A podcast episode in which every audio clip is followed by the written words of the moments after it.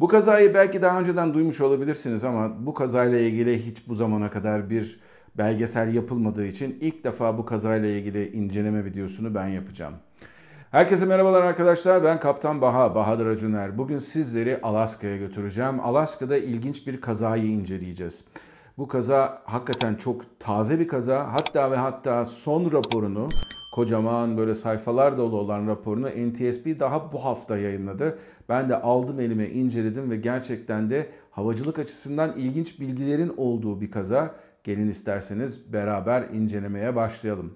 Alaska'nın kendine özgü bir özelliği var. Burada eyalet içi taşımacılık için havacılığa çok büyük miktarda ihtiyacınız var. Öyle yerler var ki, öyle kasabalar, köyler var ki buralara bırakın karayoluyla ulaşmayı normal havacılık açısından da normal hava yoluyla da ulaşamıyorsunuz.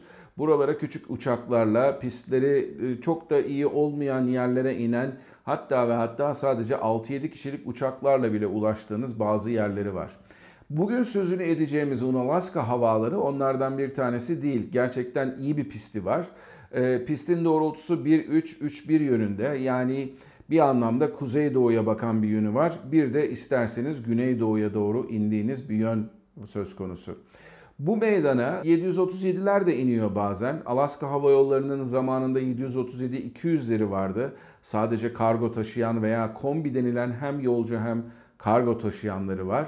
Bunlar ıskartaya çıkarıldıktan sonra da Alaska Hava Yolları buraya 737-700'lerden çevirdiği kargo uçaklarıyla da inmeye başladı. Ama en önemlisi bu tür ufak meydanlara inişler genellikle turboprop uçaklarla yapılıyor. İşte bunlardan bir tanesi de kazada adı geçen uçak. Şimdi Türkiye'de hepimiz Saab'ı biliyoruz. Arabalar çok olarak çok yaygın değil Türkiye'de ama Saab'ı bildiğimiz ne var? İşte savaş uçakları var. Hatta bitmez geyiktir o. İşte Türkiye Saab alsın, Amerika F-16 vermiyorsa biz de Saab alalım filan türünden. Ama Saab'ın bir de sivil havacılık konusu var. Bir de sivil havacılık kolu var. Sivil havacılık kolunda Saab 1980'lerde gerçekten son derece başarılı bir üretim ortaya çıkardı. Saab 340 modeli gerçekten de bölgesel havacılık için bulunmaz bir kaftandı. Saab 340'lar 35 kişilik uçaklardı ve gerekli miktarlarda üretildi. Bunları çok güzel bir şekilde tasarlayıp Saab gerçekten son derece başarılı bir uçak ortaya çıkarttı.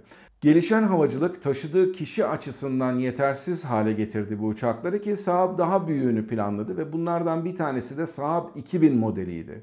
Şimdi niye 2000 modeli dendi buna? Tabii ki 2000 yılı için planlanmıştı ama o zaman zarfında tabii CRJ 200'ler gibi, ERJ 145'ler e, gibi 50 kişilik jetler de ortaya çıkınca insanlar ve hava yolları genellikle bu jet uçaklarıyla e, uçmayı tercih ettiler. Dolayısıyla Saab 2000, Saab 340'ın gösterdiği başarıyı gösteremedi. Ancak yine de tek tük işletmeciler var Saab 2000'i işleten. Bunlardan bir tanesi de Pan Air'di Alaska'da hizmet veren.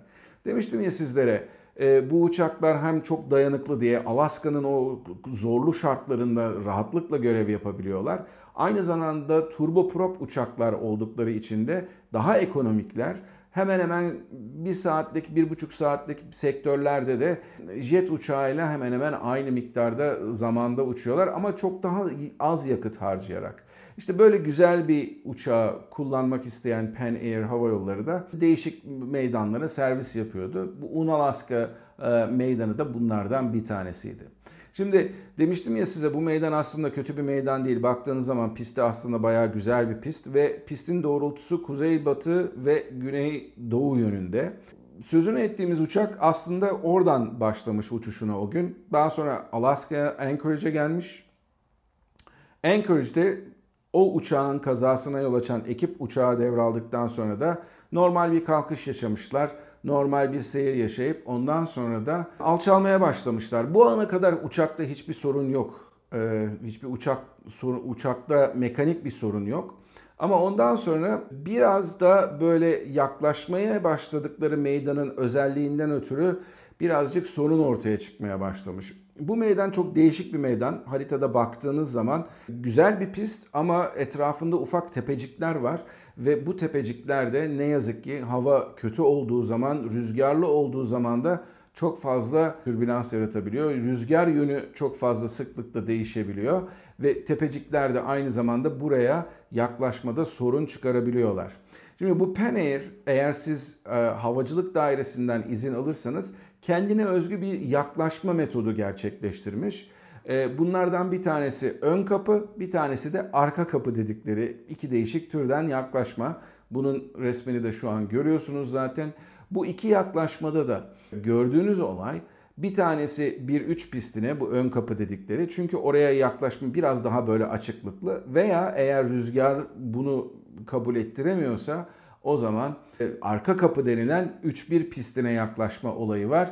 Ki o da birazcık böyle tepeciklerin dağların arasından gelip son dakikada bir dönüş yapıp hani o ünlü meşhur e, Hong Kong'daki eski havaalanı Kaytak gibi son dakikada bir dönüş yapıp inmenizi gerektiren bir uçuş. Ama bu pisti kullanmanız için de hakikaten kuzey batı yönünden bayağı rüzgarların gelmesi lazım. Şimdi size demiştim ya havaalanları çok fazla miktarda var iri ufaklı şeklinde. Şimdi Türkiye'deki havaalanlarında görülmeyen bir şey var Alaska'daki havaalanlarında ki aslında diğer Amerika'daki havaalanlarında da var.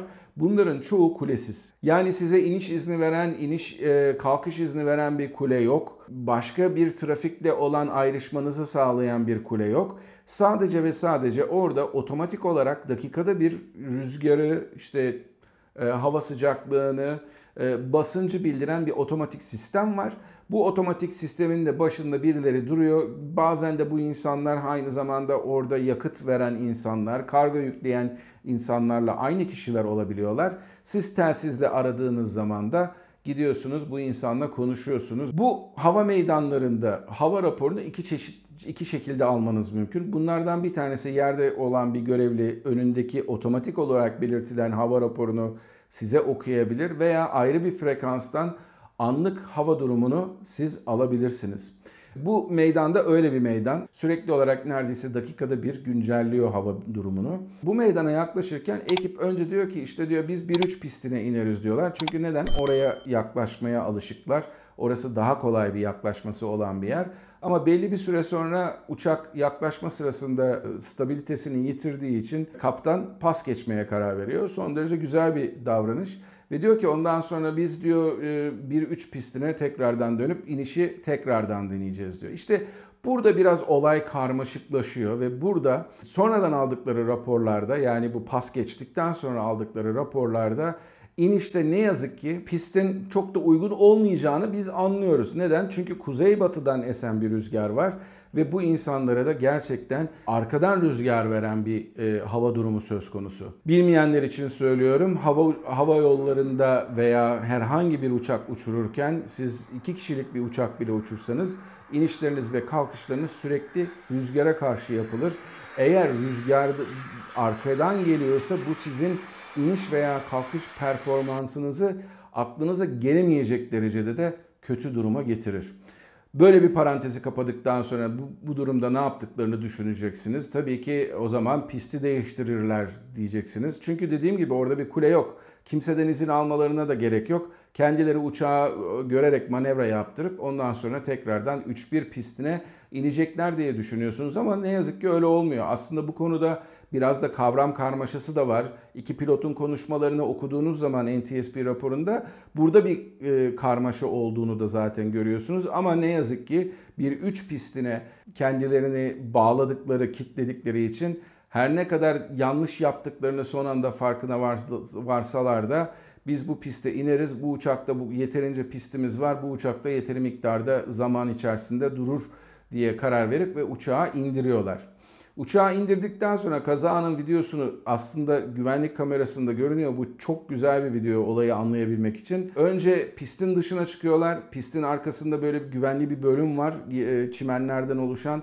O bölümden dışarı çıkıyorlar. Anlaşılan o ki aslında gerek e, first officer gerekse de kaptan uçağa o sırada düz gittikleri takdirde bir e, deniz kenarına inmeleri söz konusu olduğu, olduğu için mümkün olduğu kadar sağa götürmeye ve yolun kenar, e, pistin kenarındaki yolda tutmaya çalışıyorlar. Hani pistten çıktık tamam da bari yolda kalalım diye bir çaba sarf ediyorlar.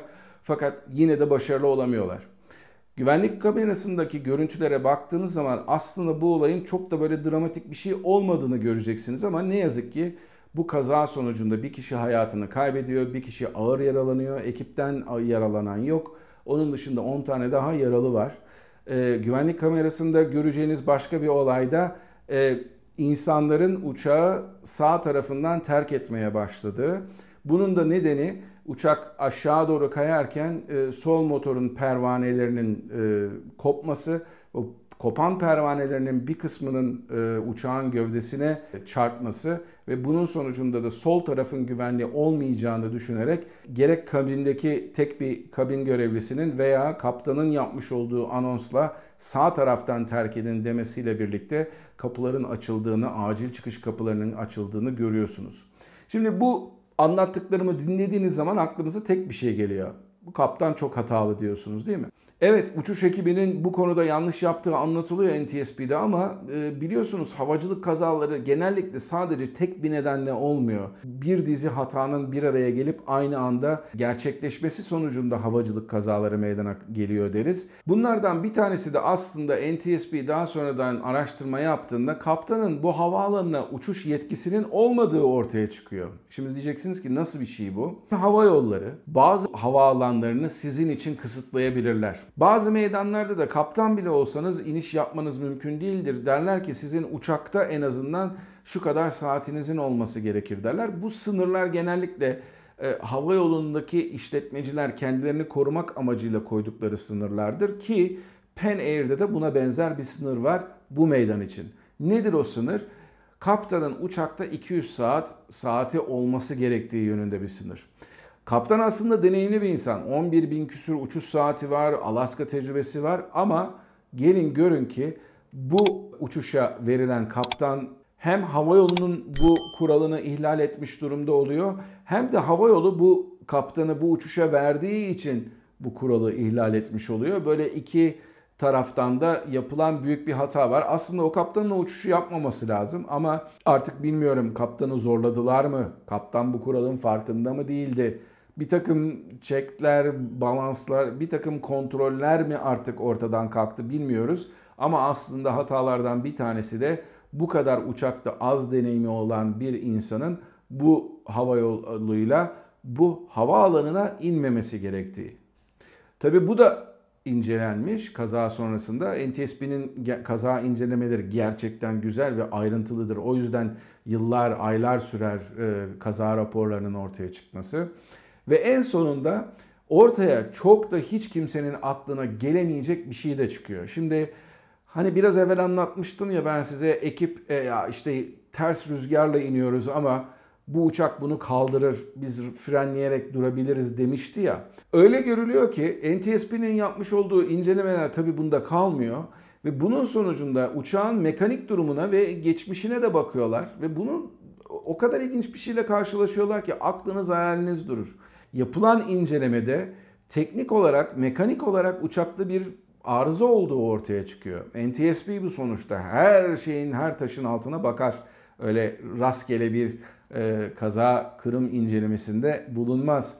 Ve öyle görülüyor ki sol iniş takımının anti-skid sisteminin yani tekerleklerin daha iyi bir şekilde frenlemesini sağlayacak olan, onların kaymasını önleyecek olan sistemin kablolarının ters bağlandığı ortaya çıkıyor. Bunu da kim yapıyor? Hava yolları mı? Hayır, hava yolu değil. Hava yolu bu işi başka bir e, taşeron bir firmaya veriyor ve onun sonucunda görülüyor ki 2 yıl önce bu bakım yapıldığı zaman kablolar ters bağlanmış. Şimdi bunda NTSB kimi kusurlu bulacak? Evet tabii ki o bakımı yapanı kusurlu bulacak ama aynı zamanda uçağın üreticisini de kusurlu buluyor. Diyor ki sen kardeşim bu uçağın iniş takımlarını tasarlarken anti-skid sistemlerinin böyle çapraz bağlanmasını engelleyecek herhangi bir sistemle gerek prosedürel bir sistem gerekse de teknik bir sistemle ortaya koymadığın için ve bu olaya müsaade ettiğin için sen de kusurlusun kardeşim diyor. İşte dediğim gibi sadece tek bir kusur yok. Evet pilotlar dönüp diğer taraftan inmek zorundaydı çok daha akıllıca bir karar olurdu. Ama gelin görün ki uçağın mekanik olarak da bir takım aksaklıklarının olması bu kazaya yol açan başka bir neden olmuş durumda. Benden şimdilik bu kadar. Eğer kaza hakkında son derece ayrıntılı bilgi almak isterseniz sizlere aşağıya linki vereceğim. Ona tıklayıp istediğiniz gibi okuyabilirsiniz. Gerçekten güzel bir rapor. Harika bir şekilde hazırlanmış. Görselleri de çok güzel. Onun dışında kanalıma abone olmayı unutmayın. Yorum yapmayı unutmayın. Ve bu videoyu da paylaşmayı arkadaşlarınızla unutmayın. Başka bir Kaptan Baha videosunda tekrardan görüşmek üzere. Mutlu kalın ama her şeyden önemlisi sağlıklı kalın. Görüşmek üzere. Bu kazayı daha önceden hiç duymadınız, hiç izlemediniz ama hiç duymamış olabilirsiniz. Burada eyalet içi taşımacılık genellikle havacılık bağımlısı oluyor. Böyle ne demek bu ya? Evet, yani siz bir iniş, size iniş izni veren veya sizden iniş izni alan bunun dışında otomatik olarak dinleyebileceğiniz ve sürekli yenilenen bu hava raporu var. İşte bunu e, iki çeşitli e, bir takım e, kendilerinin yanlış yaptığı anlamda. İşte bunlardan bir tanesi de aslında ne anlatacağımı unuttum. Ta isterler. Onu söyleyemedim. Başka bir kaptan